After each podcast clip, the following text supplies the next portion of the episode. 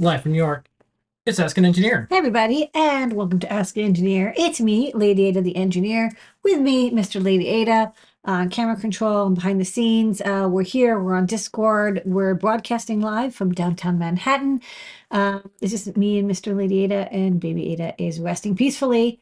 Uh, but we got an exciting show for tonight. Lots of electronics, new products. It's not out yet, and more. Kick it, Mr. Lady Ada. What's on tonight's show? On tonight's show, the code is ClearKnob. Ooh, 10% off Adafruit Store all the way up to 11.59 p.m. That includes free stuff. So we'll talk about the free stuff in just a second. Adafruit Live just got finished up with show and tell. There was some awesome, amazing show and tell folks. Thank you for coming by. Um, we'll talk about a couple of the projects, but make sure you watch it across all the different places where we post our vids, which is pretty much everywhere. Talk about Desk of Lady Ada, including what we did for Great Search, JP's product pick of the week, some main New York City factory footage. We got a twofer, which is 3D printing and Adafruit IO this week. We're going to do EYE ON NPI. We got some really cool top secret. We're going to do some new products. We're going to answer your questions. We do that on Discord, adafruit.it slash Discord or discord.gg slash Adafruit. We have our video going out on every place you can possibly stream. So we do all the questions on Discord. Hang out over there. It's easier to ask and get answers there throughout the show and especially at the end. All that and more on, you guessed it, Ask an Engineer. Okay, so uh, first up, um, let's do a little bit of uh, code stuff, housekeeping, and then um, we'll jump right in. So we got freebies. beep beep. Free me mobile. Yeah. So what do they get besides when you know using the code? What, what do you get when you start out as When you use the code, you get 10% off, but when you order $99 or more, you get a free half size Permaproto breadboard. Um, we'll go get back to those free nudes later, but uh, Yeah. we're waiting for some shipments to come in.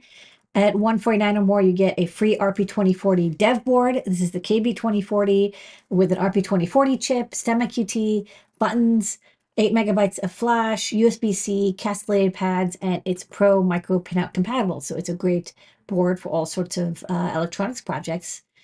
Free UPS ground shipping with orders over 199 and 299 or more, you get a free Microbit V2. Um, it's a great microcontroller board that can run MicroPython or Arduino or CircuitPython, LEDs, sensors, buzzers, buttons, and more. Okay, a little bit of reminder for the folks who are seeing us on our show um, and also on our website. You can see this here. Um, starting March of this year, we're raising our purchase order minimum from $50 to $100 and removing the PO processing fee. Yeah. We used to have to charge a, a fee because it took us time to do these POs. And then we noticed no one else is really doing purchase orders under $50. So we said, well, we'll remove the PO uh, fee, but the purchase orders need to be over 100. So this is for schools, for educators, and for Yeah. other other folks. But I told the team I would help get the word out because that saves everybody time and a little bit of money. Um, next up, I just have like one. I'm not going to do news really in the same way tonight because we have a lot of stuff to get through. But um, I've been waiting to use the salute emoji for a really long time because it's really funny to me. I don't know. Okay.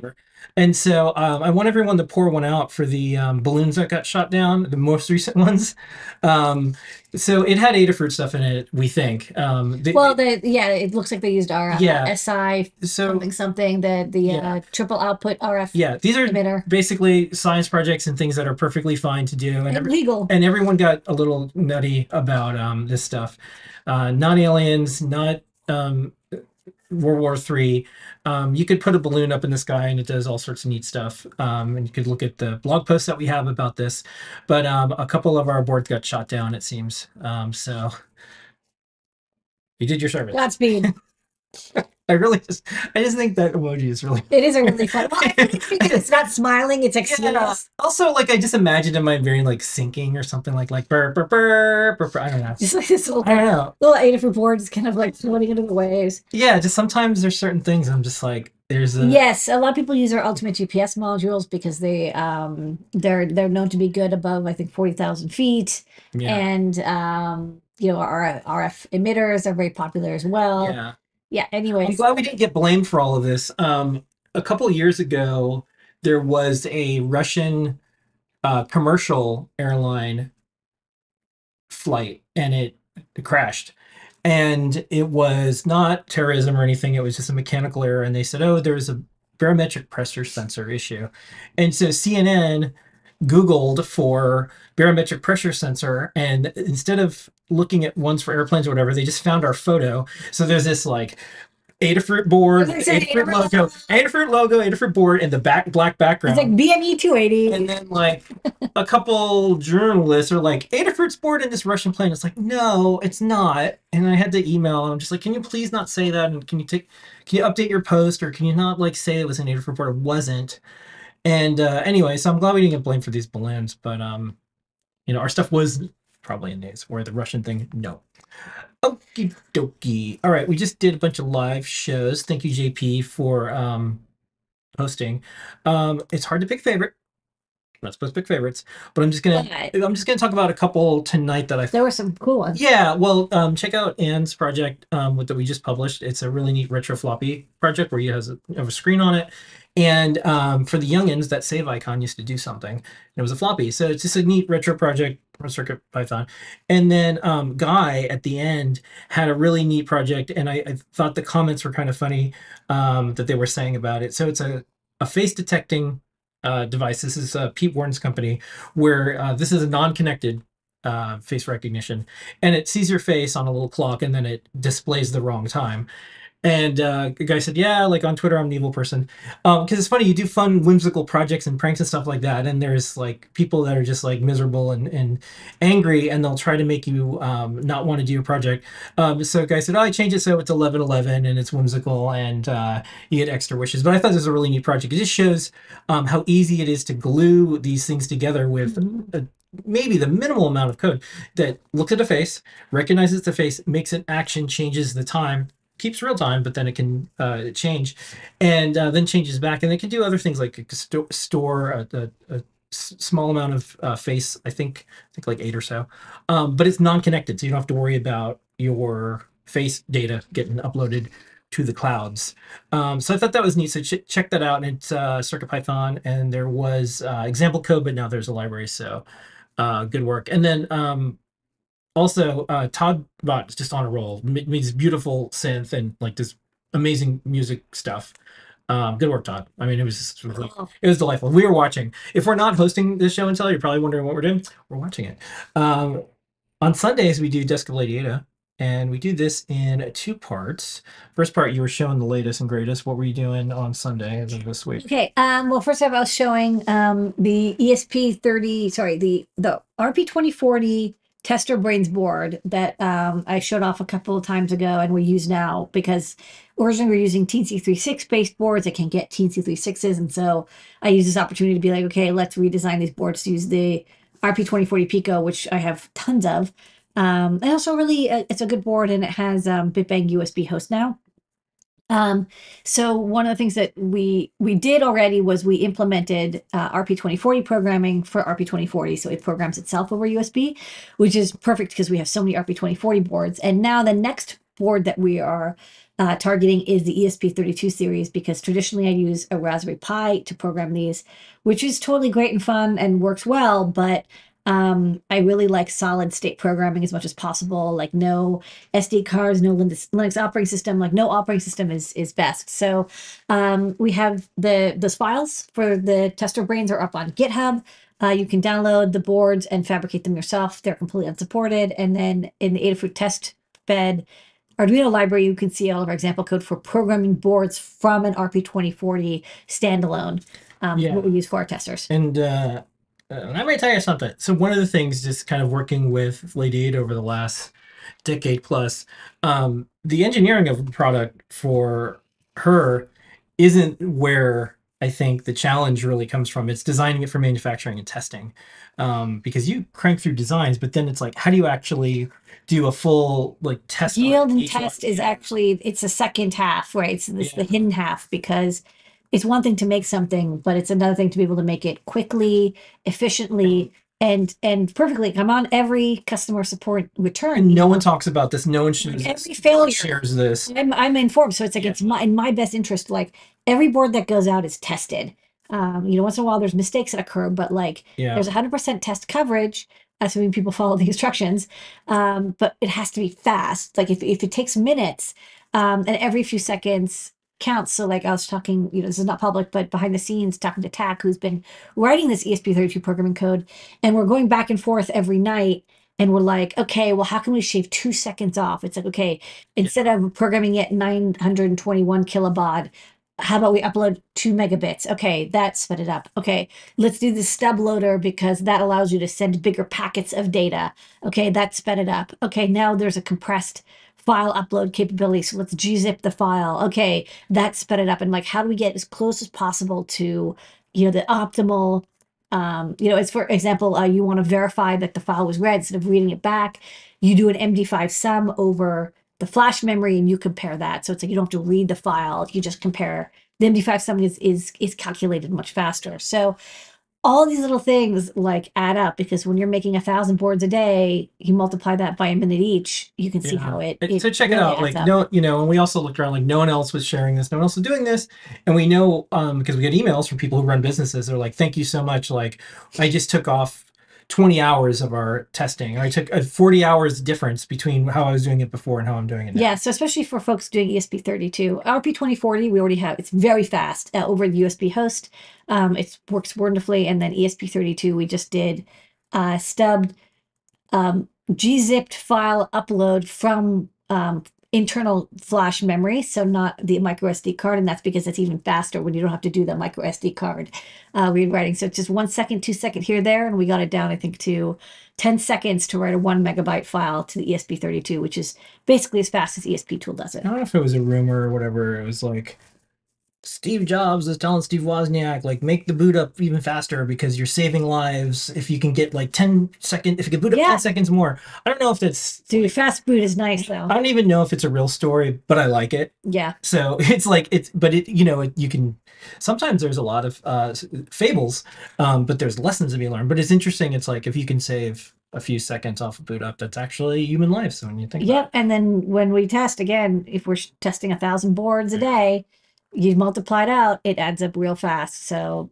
I, I like to get test um, for microcontroller boards. If I can test under 10 seconds, that's good. that's the way to go. Right. Um, then we do the desk of Lady Ada, where you uh, also do the Great Search. Mm. We do the Great Search on desk of Lady Ada. Yeah. But I said in reverse. Um, so what did you help folks find on digikey.com this weekend? Okay, so this week, um, doing a board update. So um, I'm ordering the MacroPad PCBs, and one of the components, the PAM 8301, is not recommended for new designs, um, which historically would mean that I have a couple years before I need to swap it out. But uh, uh, with chip shortage, post chip shortage, I've noticed that um, NRND ends a lot faster, sometimes unexpectedly so. And so I'm always um, I'm much faster now to replace parts. So does that stand for for the folks who aren't biz? not recommend NRND stands for not recommended for new designs. Yeah. So it basically means they're still selling it, but it's lifetime limited. They they they reserve the right to discontinue. Here it. you go. Don't put in a new design because we're not going to Yeah. help you. Yeah. Um, it's like buying the milk and it expires like tomorrow. Like in theory, you know, if you drink it tonight, you're good, but still, uh, Recommended for, not recommended for new dairy. for new dairy.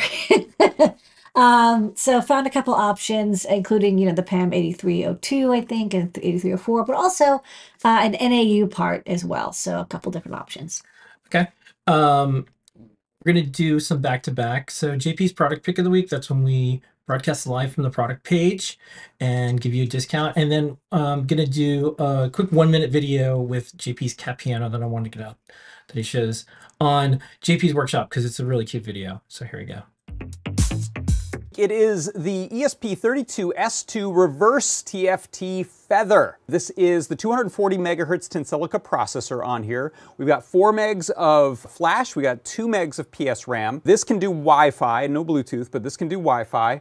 Uh, 2.4 gigahertz Wi-Fi. It has the native USB. It has a USB-C on it, which I love. One of the nicest features of it is this panel mount option that you've got. And you can see there's the four little mounting holes. So I've mounted it into a little case that I made. I, I cut this uh, out of acrylic on a laser cutter. And it gives me a kind of a neat little way to very quickly add an E ESP32S2 feather to a Eurorack project and mount it all, all in one.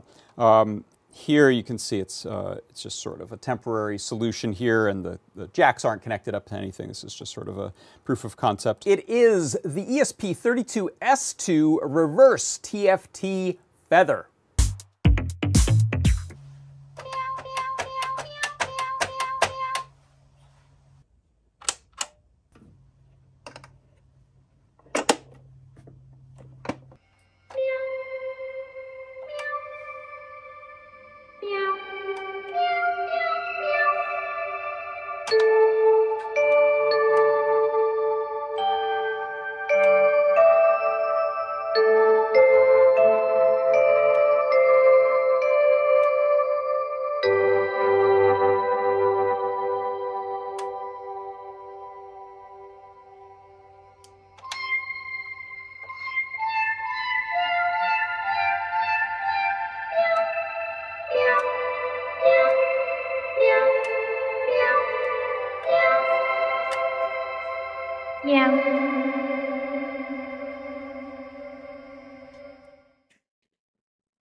And don't forget, we have Deep Dive with Tim every single Friday at 2 p.m. Pacific, 5 p.m. Eastern. You can learn about how to make a lot of this stuff and all the innards of CircuitPython and more. Speaking of, it's Python on hardware time. We have a gigantic newsletter. There's a lot of things in it. Um, I'll mention two things, and then we're going to talk about the thing that people are going to have questions about later. So I may as well just uh, use that for this segment. So CircuitPython 802 is released. Uh, bug fixes and more updates when we do a 8.0 release or any you know major release, then we immediately start to have some other releases afterwards. And then um, you can check Which out. great. I actually love that we do quick, right after a big release, we do a lot of little mini releases Yeah. because it means that people are using it and they're getting all the little. We try to test, but we don't test it. We can't test everything. rapid feedback. Um, you can check out some of these neat things. You can use an iPad or an Android with uh, CircuitPython, MicroPython, and um, there's this neat block level device for CircuitPython Oh, remote that's files. interesting. Yeah. Remote file. I know, isn't that cool? So it's you can. Hmm, Yeah, I know, right? Interesting. You could do that over like a remote host. That might be good for our little uh, kid toy. Where That's right. Yeah. One of the things, so one of the things that I looked into, right, because it's um when you do uh UART, you can do like, you know, UART over um uh web, right? Because you just send data back and forth. Um and so we have, you know, web serial that we have a REPL um for, but how do you do file transfer? And I was like, oh man, I wonder if you could write like NFS or Samba on um on a like a low level microcontroller, but turns out it's actually a little bit too complicated. Um you know, NFS also doesn't support it as much, but I tried to do Samba, but it turns out there's no like microcontroller Samba implementation. But wouldn't that be cool if it showed up as a disk drive and you just like dragged your files over? Yeah. Maybe when we get to the bigger chips, we can do that. You know, as we get to like the M7 chips. On a uh, unrelated note to this, but I was just reading about this before um, we started doing some of our shows today. You know, there's a lot of uh, talk about ChatGPT and Copilot and Ghostwriter and all these things that uh, some of it is for human language and some of it is for programming. Um, the programming stuff's interesting. I, I saw someone today was talking about its uh, Replit. It uh, they have something called Ghostwriter, which helps you write code.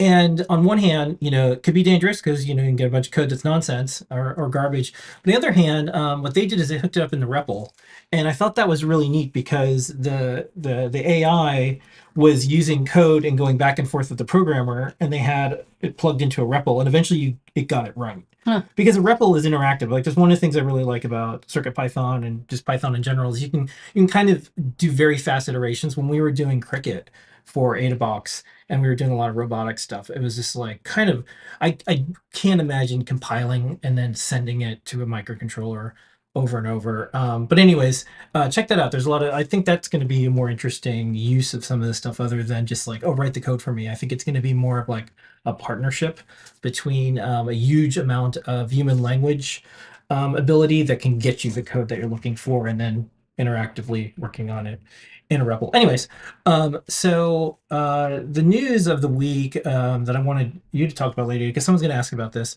is um, and we're gonna have it, we have it as a new product too. Um, What is, is this? Is a Raspberry Pi uh, debug probe. Why in the world would Raspberry Pi release this, and, and what does it do? Why is it interesting? Um, so the Raspberry Pi Debug Probe, it's an official product from the Pi Foundation. And of course, it features the RP, RP2040, and it's like RP2040 debugception, right? Because you're using an RP2040 to debug an RP2040. Um, the RP2040 chip is based on the ARM Cortex uh, M0 Plus chipset, which means it has SWD debug, which is actually nice. It's a standard uh, for debugging these chips. And if you're used to, like me, if you've done like printf debugging, which works, you know, totally fine. You print where you are and you just sort of figure out um, where your program's crashing or what the values are. Um, but once you get to any complexity, uh, GDB step debugging is really the way to go. And that's where you, you know, connect to it and you can step through line by line the code and print out all the variables. I mean, it's very, very powerful. Um, I, you know, love using GDB for more complicated projects and it will definitely help you find like those really tough bugs. You can have it watch a variable when the variable changes, it interrupts, or when you enter a function or when you exit a function or whatever. It's, it's, you know, awesome.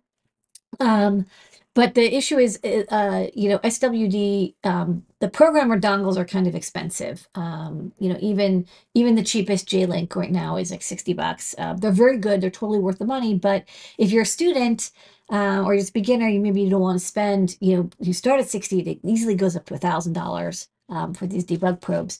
So um, this is a CMSIS-DAP compatible debug probe that is designed to work with OpenOCD, which is an open source um, debug connector, and then you would use GDB to step through um, your program and, and see where it's failing. It's useful for when you're writing code in Arduino or C, C++ using the Pico SDK. In CircuitPython, you know, you would use this to debug the CircuitPython core, not to debug your CircuitPython program. I think, I mean, you could, but it would be weird because your code is being interpreted, right? Um, but for people who are doing, you know, Arduino or C, C++ programming, this is really great. Um, it's got two ports. We'll talk about it in the new product section, but there's a UART port. So it also has a USB to serial converter, which is handy because you can also do printf debugging. And then the debug port, which is that SWD port. And um, there's on the Pico H, there's a plug that it goes in directly, but um, you know, these pins can be um, plugged into, it comes with cables, it can be plugged into a breadboard or soldered.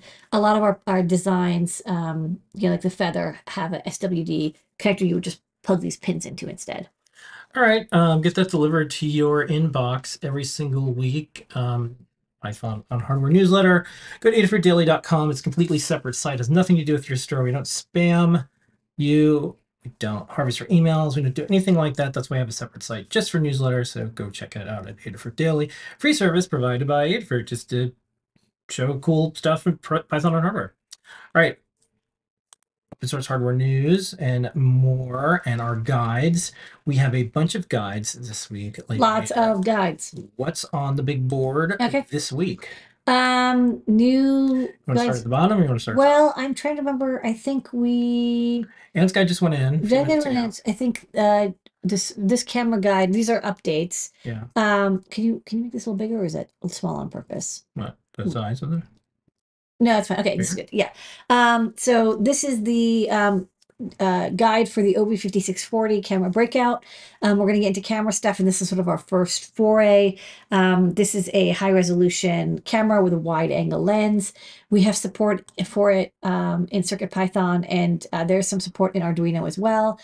Um, in CircuitPython, we recommend the RP2040 and the ESP32 series of chips, the S2 and the S3 in particular um, both work with this camera.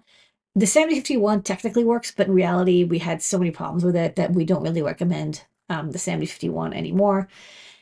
This full tutorial, you can be easy, easy, pretty easily, once you've got it wired up, get JPEG data or raw uh, binary data. And the JPEG data can be compressed in up to like, I think, 1080p.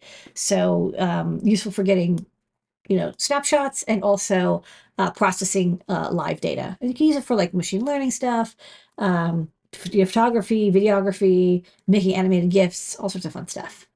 Okay, next up. Can you I scroll down? I just want to see what's below this. Uh, oh, did we do the Gravatar guide? I think that's. Um, I think maybe we mentioned it last week, but I'll I'll mention this yeah. Uh, as well. So Gravatar, you know when you sign into a website and you're like, "Whoa, I remember I had that icon like ten years ago."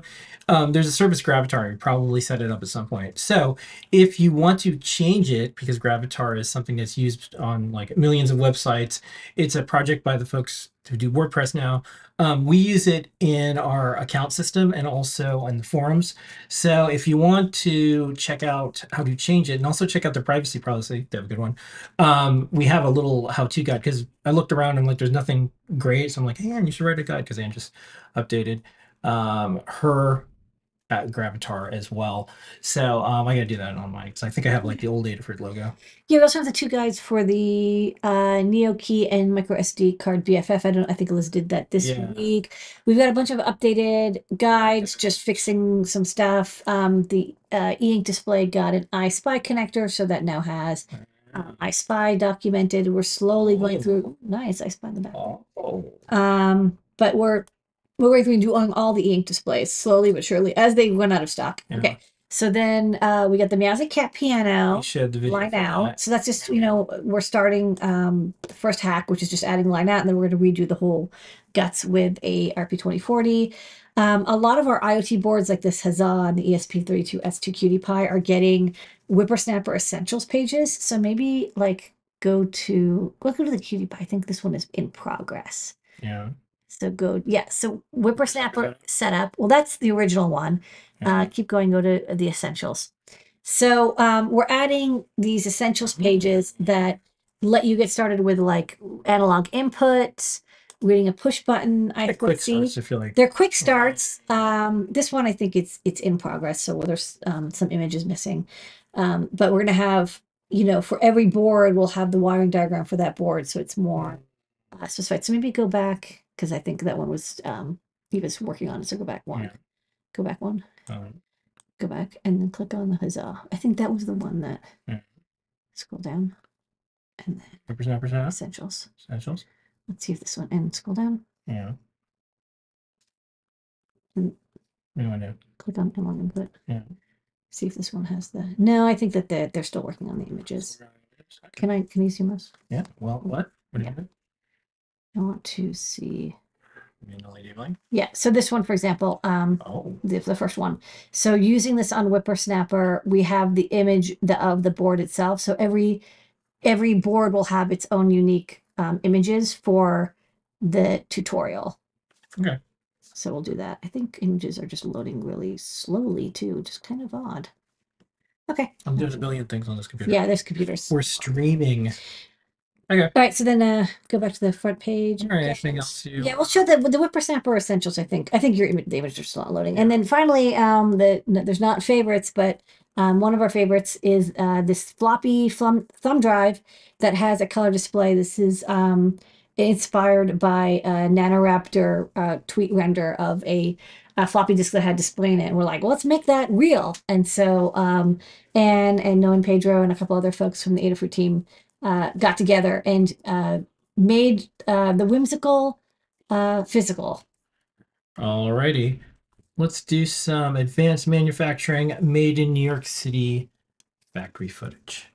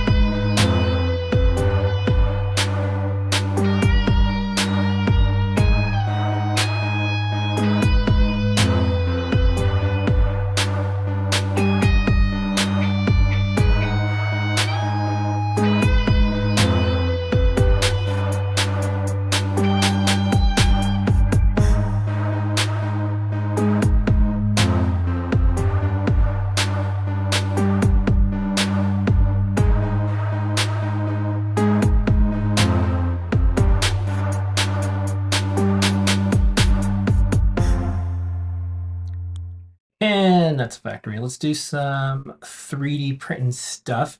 We got a twofer, another twofer. What's a twofer tonight? Um, we're gonna do this 3D printing speed up But first, we're going to play a really cool video that shows all about WipperSnapper, and Noah Pedro did. And that's part of Adafruit.io. And you can start using WipperSnapper right now. It's free. It's no code. It's easy. So um, we have all those essentials that you were talking about from the guide. That's right. That will So- load on your browser because your browser's not streaming. Yes. So uh, here we go. You can build projects with NeoPixel LEDs and WipperSnapper, Adafruit's no-code solution for IoT projects. With Adafruit.io and WipperSnapper, you can control NeoPixels with an easy-to-use web interface. Just tap on the color picker to change the color of the LEDs. WipperSnapper now has support for both NeoPixel and DotStar LEDs, allowing you to make glowy IoT projects. You can create custom triggers to make LEDs reactive, time-based, or even a scheduled event. In this demo, we have a motion sensor set up so the color of the NeoPixel LEDs will change whenever motion is detected.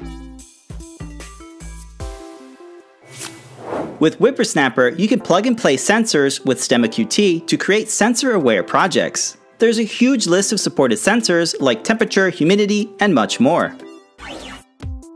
3D print our enclosure designs to make projects using the Raspberry Pi Pico W or an Adafruit Feather with Stemma Qt breakouts. Use a light sensor to detect when the room is dark to turn on a strip of LEDs. You could even have the colors of the LEDs change depending on the temperature or humidity. WipperSnapper makes it easy to set up a new device. Just search and choose a supported dev board with Wi-Fi capabilities. The site will walk you through installing the firmware onto your device and set up your Wi-Fi so you can quickly get up and running. Once our dev board is set up, you can easily add NeoPixels or dot stars and start glowing. The color picker allows you to quickly test your LEDs so you know it's working. Our 3D printed case secures a pair of Stemma Qt sensors with a command hook so it can hang on the wall. 3D printed diffusers cover up the LED strips and make the space look much cleaner so they can blend into the surroundings. Command hook clips keep the LED strips in place without the hassle of drilling into your wall. Our enclosure is mounted near an outlet and uses colored filament that complements the color of the walls so it looks nice and clean. We hope this inspires you to check out Adafruit's WipperSnapper and start using LEDs to make glowy IoT projects.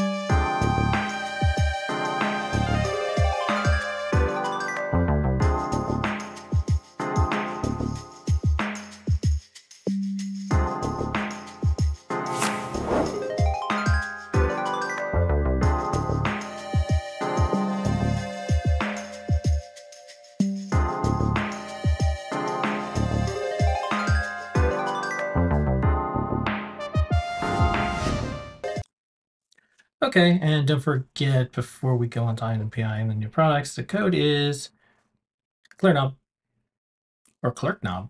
Um, 10% off all the way up to 11:59 p.m. or when I remember turn the code off. Let's kick it.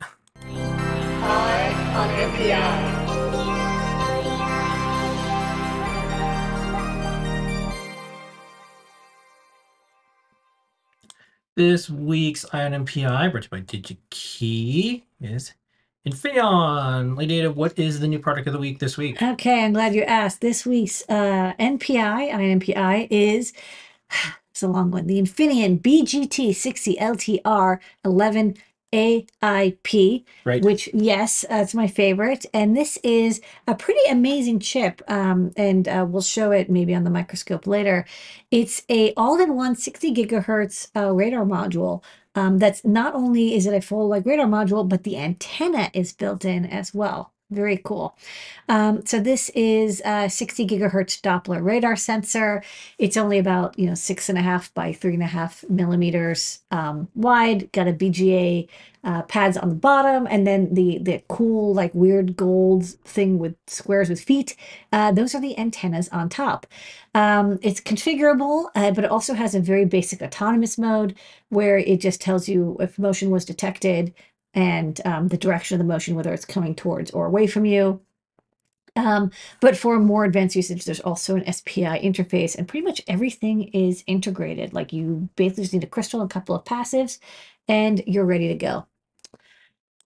So um, Doppler, in case this is a, a nice image from Wikipedia, um, Doppler, in case you're not aware of how this works, is compared to um, infrared reflective sensors, right? Infrared reflective sensors like um, IR and time of flight, they send a wave of light and then they measure how much was reflected back. And so it's like a quantity. Time of flight, they measure the, the time it takes. Um, Doppler's a little bit different. It What it does is it can detect the motion because as something's moving, the um, the high frequency waves that you bounce back, um, the frequency shifts just slightly, called the Doppler effect. Um, you know, this is commonly when you're in, in, high school or grade school. You know, when you're listening to a siren as it, uh, you know, a fire truck goes by. Um, the Doppler effect makes the frequency change as it passes you, and that's you know that motion. Wow, wow. Yeah, wow, wow. So that um, that effect of things in motion, the waves that are emitted or hitting them that bounce back, um, change in frequency slightly. That's the effect. And so you can measure the speed of something. Um, and, you know, it's often, again, Dopplers are used for, um, you know, radar detecting of uh, cars. So, you know, you have those radar detector guns that um, traffic police use. They bounce a radar off of you. They can tell how fast you are going without having to like count ticks or something. Um, Yep. so, uh, uh, and mailboxes. So, you know, we've talked before about using radar for detecting speed, um, but another useful thing that these radar Doppler sensors are used for is to detect uh, whether a human is there. Um, and usually you do human detection, not with time of flight sensors or with, or infrared, you'd use it for hand, but usually use a PIR sensor. And PIR sensors are great for um, locating and measuring whether something that emits infrared light, you know, heat is moving. So um, people, large animals, um, you know, you'll see these often in restrooms where, you know, when you open the restroom, it detects that there's a human there. Or sometimes uh, if you're in front of a door, it detects and it opens the door. ZPIR sensors are very common, very inexpensive, and they've been around, around for a long time. There's a couple downsides of PIR. This is from uh, Infineon's uh, documentation, and uh, they did a really good job here. So PIRs, I will say, you know, they're going to be less expensive, but there's a couple things where radars sensors are better. Um, so first off, they have um, they can have wider range, 24 gigahertz especially. You can be a couple meters range or more. Um, and you know, like with the car detection, you know, it can be quarter of a mile. Um, one thing that's nice about radar compared to PIR is PIR only detects if there's movement, whereas uh, because you have that Doppler effect, you can tell whether something is leaving or entering the area. Like it detects the motion forward or backwards. And so their examples of an automatic door, right? You only want the door to open as people are entering and you know not exiting. Like it knows whether you're you you've just passed the door or whether you're entering the door. Um, you know, this is like the science fiction movie thing where it's like, how does a door know when like which direction you move? Mhm. Because they have radar sensors in the future, not PIR. Um, the most important thing is that you can put a radar sensor behind a material and it doesn't have to be um, it can be opaque to light right whereas pir sensors they have a lens and you can't have anything blocking the lens like it, it has to be exposed and so you can see a pir sensor because it's got this gray or white blobby you know lens thing.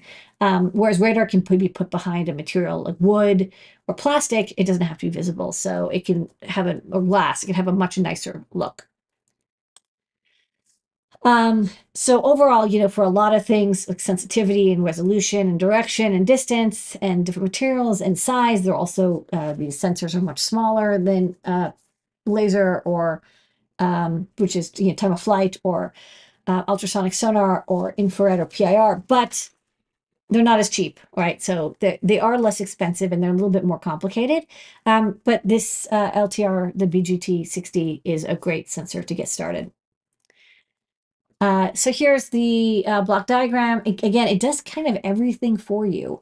Um, you wire it up, has an antenna built in. You just have to give it a crystal. Um, it can run on its own. It's got a you know P detect and T detect at the top is the built-in capabilities. Um, the mode select at the top, the QS one through four, you can tell it whether you want it to be in autonomous mode and how sensitive you want the autonomous mode to be, or there's an SPI mode as well. Compared to this BGT24, this is the 24 gigahertz. Again, the 60 gigahertz, it's higher frequency. The antenna is much smaller. You can see the antenna on this shield. You know, it's a it's a two inches by one inch. It's not it's small, but it's not tiny. Um, the the BGT 60 is, is much much smaller. Um, one thing to note, uh, power supply, you will need to give it 1.5 volts. Um, that's logic level as well, I think. And so uh, just be aware when you wire this up to your 3 volt microcontroller, you'll need to give it a regulator and level shifting. If you don't want to deal with uh, the BGA package, um, you can get it in uh, this cute BGT60 LTR uh, 11 IAP shield. It's minimal, right? It's not that much bigger than the chip itself. And it has the crystal, um, I think has some uh, regulator built in.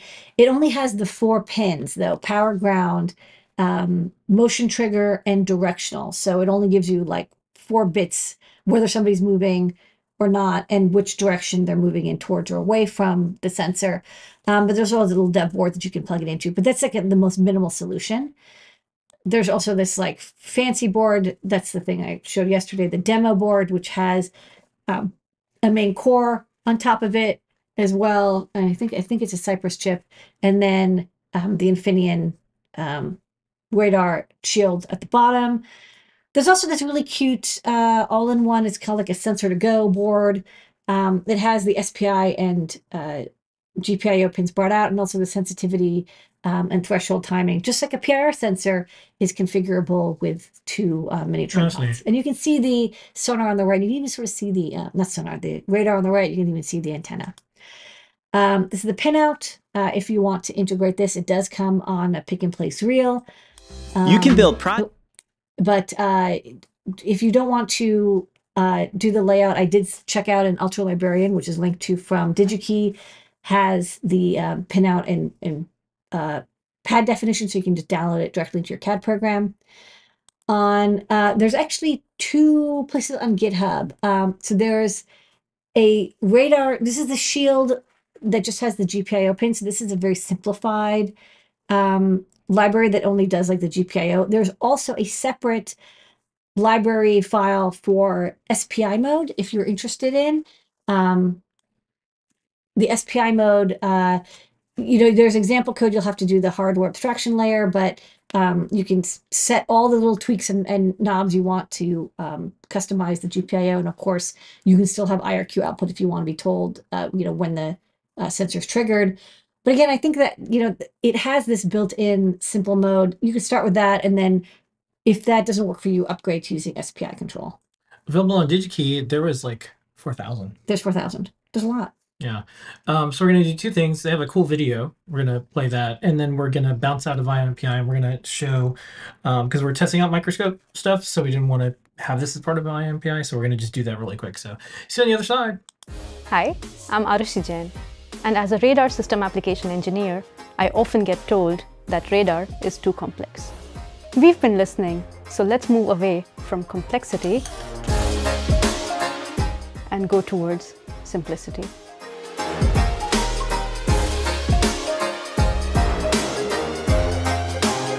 This is our BGT60 LTR11 shield. In the center here is the 60 LTR11 MMIC with the antennas integrated in the package already. This reduces complexity to design antennas at the user end. It's a really small package with an extremely low power consumption. It supports different modes of operation, including a completely autonomous mode without requiring any MCU or any signal processing. Now, isn't that simple? So let me show you how this works. All you need is a battery connection and connect the power supply here. You see the LEDs start detecting me already the green one is for motion detection, whereas the red one is for direction detection. As I move my hand towards and away, you see the red one starts blinking and stopping. When it is blinking, it means I'm coming towards it, and when it stops, that means I'm going away. The radar also works through different materials. As you see, I have it covered here with a plexiglass and it still detects my hand movement. It's a Doppler-based motion radar sensor. It detects a human target up to 5 meter range and is also less than 5 milliwatt in power consumption. on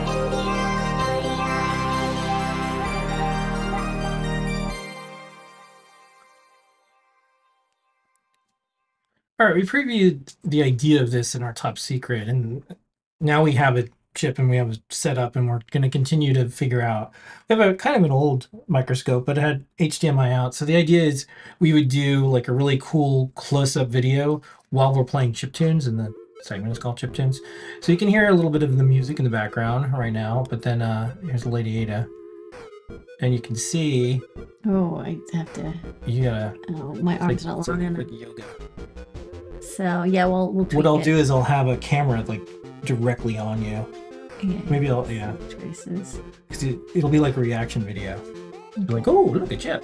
Um, Hold on, maybe I'll show that. Yeah. You can see the traced um the trace antenna on the opposite side. Yeah. You can see the part marking here.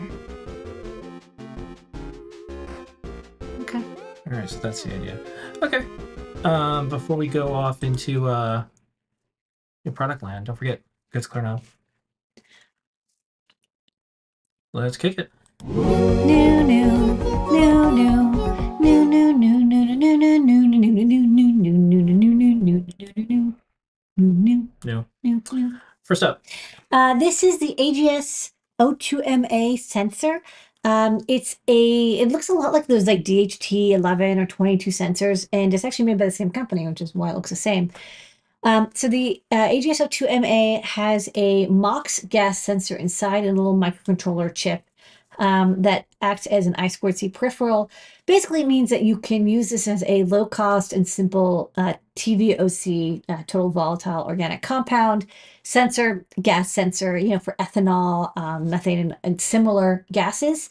It can detect those in the air. Um, it basically does a simple calculation to do parts per billion. Um, you can also read the gas resistance. There's only one gas resistance plate. It's you know not super calibrated, but it's very inexpensive, and you know plug and play works with three to five volts. One thing I will note about this sensor is um, it needs to run at under 30 uh, kilohertz clock for I squared C, which is unusual because the default I squared C clock for many boards is 100 or 400 mega um, kilohertz. So uh, you have to tune your I squared C controller to run. I use you know 20 kilohertz, for example. Um, some controller chips like the RP2040 and ESP32 were happy to do this. I told it, hey, please run at 20 kilohertz, and they're like, sounds great. So did the um, Atmega 328. But there are other chips, uh, the SAMD series, that was not very happy about running at that low speed. Um, and so just be aware that you have to make sure that you know maybe check on an oscilloscope that you can run your I squared C controller at 20 kilohertz before you pick up this sensor. Other than that, it works pretty well. Next up. We have a new camera lens for the M12 camera from Raspberry Pi. This uh, really nice um, lens mount on the camera allows you to plug in, uh, screw in different lenses. We've got like wide and we've got, I think, a, a narrow telephoto, and this is a portraiture one. So this one has um, a narrow uh, uh, field of view and also, I think, a, a narrow um, focal range. And so you, you know, it'll focus nicely on a face and get like the depth of the face um, but it'll kind of a blurry background for that uh, cool uh, modern portraiture look. Yeah. All right. Next up. This is what we were talking about earlier. Yeah, this is the Pico Debug Probe Kit from Raspberry Pi Foundation. So this is a, kind of an all-in-one CMSIS-DAP board for debugging RP2040, but also other chips as well. It's also, by the way, an RP2040 dev board that you can just reprogram. You can load whatever code you want on there. It's got two uh, JST SH connectors, three pin, and it comes with three sets of cables. Let's go to the overhead because I feel like this would be a Yeah, good- we have a new overhead. we have a new overhead too, so let's test it out. right. So you can, if you move your head over, people could see you as you're doing this too. Look at that. Oh, I have to. or not. I can get rid of you. I can get rid of Yeah, maybe get rid of me because this is Okay, I'm, not, I'm not ready for that yet. All right. Okay, so hold on. the focus. I know I'm I got I got this new. This is all new, so I gotta let do this. Okay, so this is uh, your classic uh, Raspberry Pi Pico H. Uh, and it comes with this connector at the end. And uh, earlier Raspberry Pi um, Pico boards came with three pins at the bottom instead. But I'm showing this because it's you know convenient. Uh, you can show that this plugs in nice and smoothly. This is the cable that comes with the uh, Pico probe, and then you know you plug this into this is U for UART and D for debug, and you can plug this in here nicely. And now um, you still have to separately power these two, but then you this shows up as an OpenOCD device that you can then use to run uh, GDB for debugging with um, step debugging, where you actually go through line by line. You could observe variables. You can um, have it break and it enters a function, leaves a function. Um, when uh, a variable gets changed, when memory is attached, whatever, it's very, very powerful.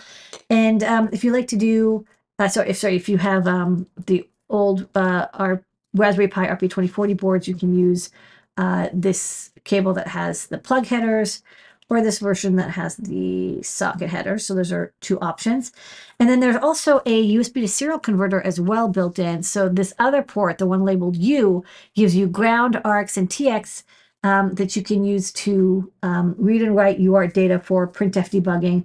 There's of course uh, a UART here, but sometimes, especially when you're doing like USB host stuff or USB debugging, um, you don't want to use the printf debugging on here. You want to use uh, printf over a hardware serial pin, uh, like one of these. In which case, um, you can use the USB serial converter and one of these, plug them in, and you can do both uh, GDB printing, sorry, GDB de- step debugging and printf uh, UART debugging as well. Okay.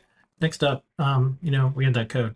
Clear knobs. Clear knobs. Yeah, these are Clear clear knobs. knobs. Uh, they've got Yeah. We have a a bunch of colors, don't we? we have a bunch of colors. Black colors. Clear, so clear is is made out of a different material, so it's more expensive. Um, I do want to show that on this side of these, this is nice because it shows all the different angles. These are clear knobs. Um, they are used with six millimeter um, D shaft or T18. Uh, you can use either because as you see, there's a little, I think it's like a one or two millimeter um, uh, the uh, set screw. Uh, and the top has a black marking so you can see the positioning of it. For potentiometers or um, rotary encoders, either one. And they're clear. They're clear knobs. Yeah. And you can pick Clear. different colors. Yes. All right, and then the star of the show tonight, besides you, Lady Ada, our team, our community, our customers, everybody who helped make this go is The E ESP32 S3 reverse TFT. So many words and letters there. It's a ESP32 S3 feather, um, as you can see here. And so let's look at the back first. So the the back is the front, the front and the back. Okay. So this is um, you got your ESP32 S3 mini module, four megabytes of flash, two megabytes of PS RAM, dual core, 240 megahertz Tensilica processor with Wi-Fi and Bluetooth Low Energy. It does not have Bluetooth Classic, by the way, but uh, it's the latest S3. Um, and then you've got all the little accessories that you would uh, want on that back, and I'll show this on the overhead. Uh, it's got USB C um, for data and power. It's got a LiPo battery that charges automatically, reset button, a STEMMA QT port for I squared C, two 3.3 volt regulators, one for the I squared C port, one for the main board, so you can have like ultra low battery usage uh, and power. Max 17048 battery monitor, um, so you can check your state of charge. A little NeoPixel for um, NeoPixeling, and then all the GPIO you need: I squared C analog input, uh, SPI, UART, etc. GPIO uh, plenty. And then on the flip side, you get a 240 by 135 pixel IPS display, very tiny display, with again the reset button is also on the front because it's useful, and uh, three GPIO 0, 1, and 2 connected to buttons that you can press, um, and you can press them to make it do stuff. So I can actually show on the Ooh. overhead. chopper. Okay. Oh, I got this thing. So on the overhead, you can see the buttons. Uh, you know, I press D1, D0, D2. So we already have an E ESP32 S2. This is just the S3 version, so it's actually kind of you know the same uh, pinout and everything. Um, reset is handy because you can enter the bootloader. Although I don't think it'll enter the bootloader because it, uh, it will. Um, so there's a UF2 bootloader already programmed in. Uh, for drag and drop, of course, you can erase it. Um, this works with Arduino and CircuitPython um, because we have support for both of those modules. And uh, the reason I like the reverse mount style is that you can put like a feather on top, but then the TFT isn't blocked, right? So if you want a feather wing, you want to add a GPS or real-time clock or uh, LoRa radio, and then you still have the TFT on the front. On, let me just shift this down a little bit. Um, you still have the TFT on the front with some buttons that you can use uh, to have it do different things, uh, display um, uh, status, um, sensor output, battery warnings, etc. Um, and yeah, I think it's good for IoT projects. We'll have WipperSnapper support, and again, like I said, CircuitPython Good, and Arduino, all in one. I mean, you can do a lot of projects with no soldering. Just plug in the STEMMA QT port in the back, and you have buttons and a display. All right, let's new products. New, new, new, new, new, new, new, new, new, new, new, new, new, new, new, new. All right, um, don't forget the code is ClearKnob. We have some questions lined up. Um, you can continue to post them over on Discord if you want, but we're going to do a special top secret. Here we go. Ready? Yes.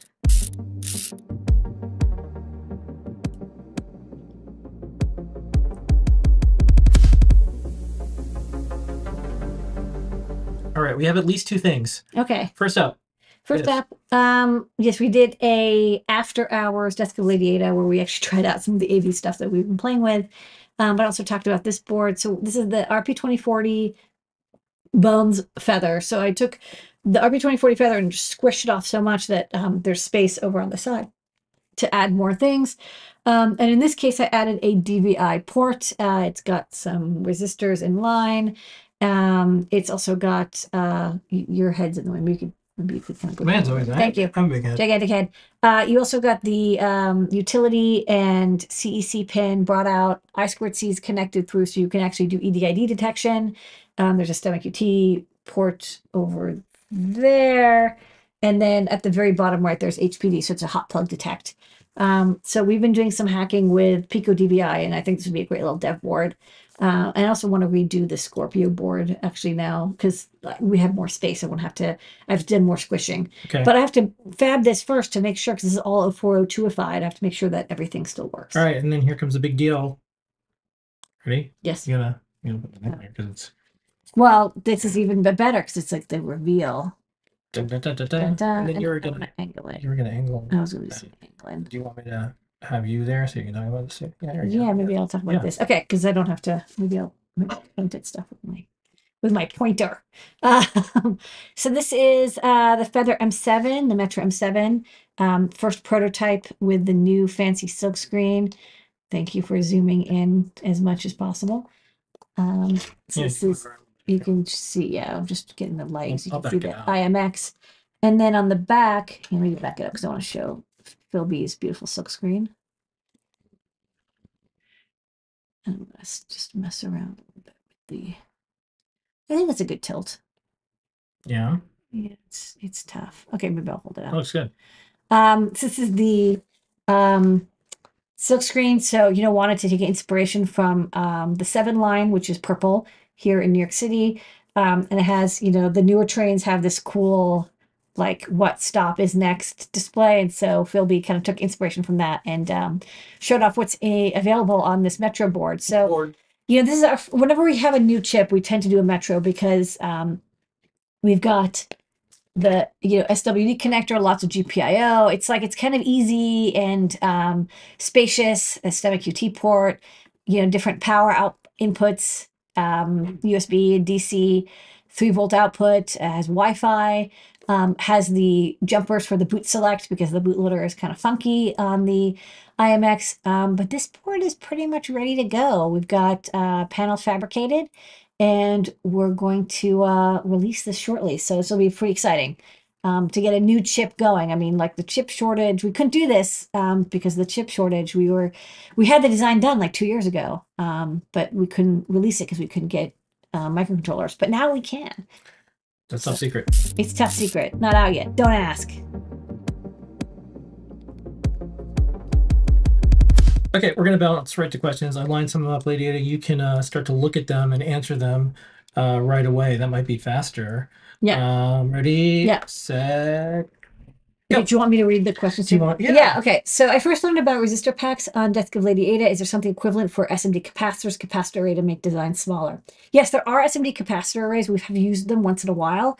Um, there was one time in which we had uh, a board with uh, two crystals on it, and so we were like, well, instead of having four 15 picofarad capacitors, we just used a 15 picofarad capacitor array.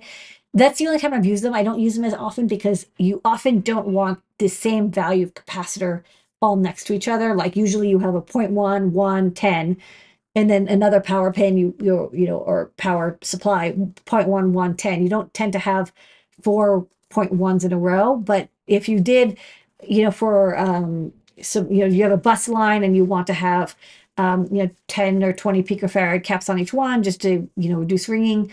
Yes, uh, capacitor array.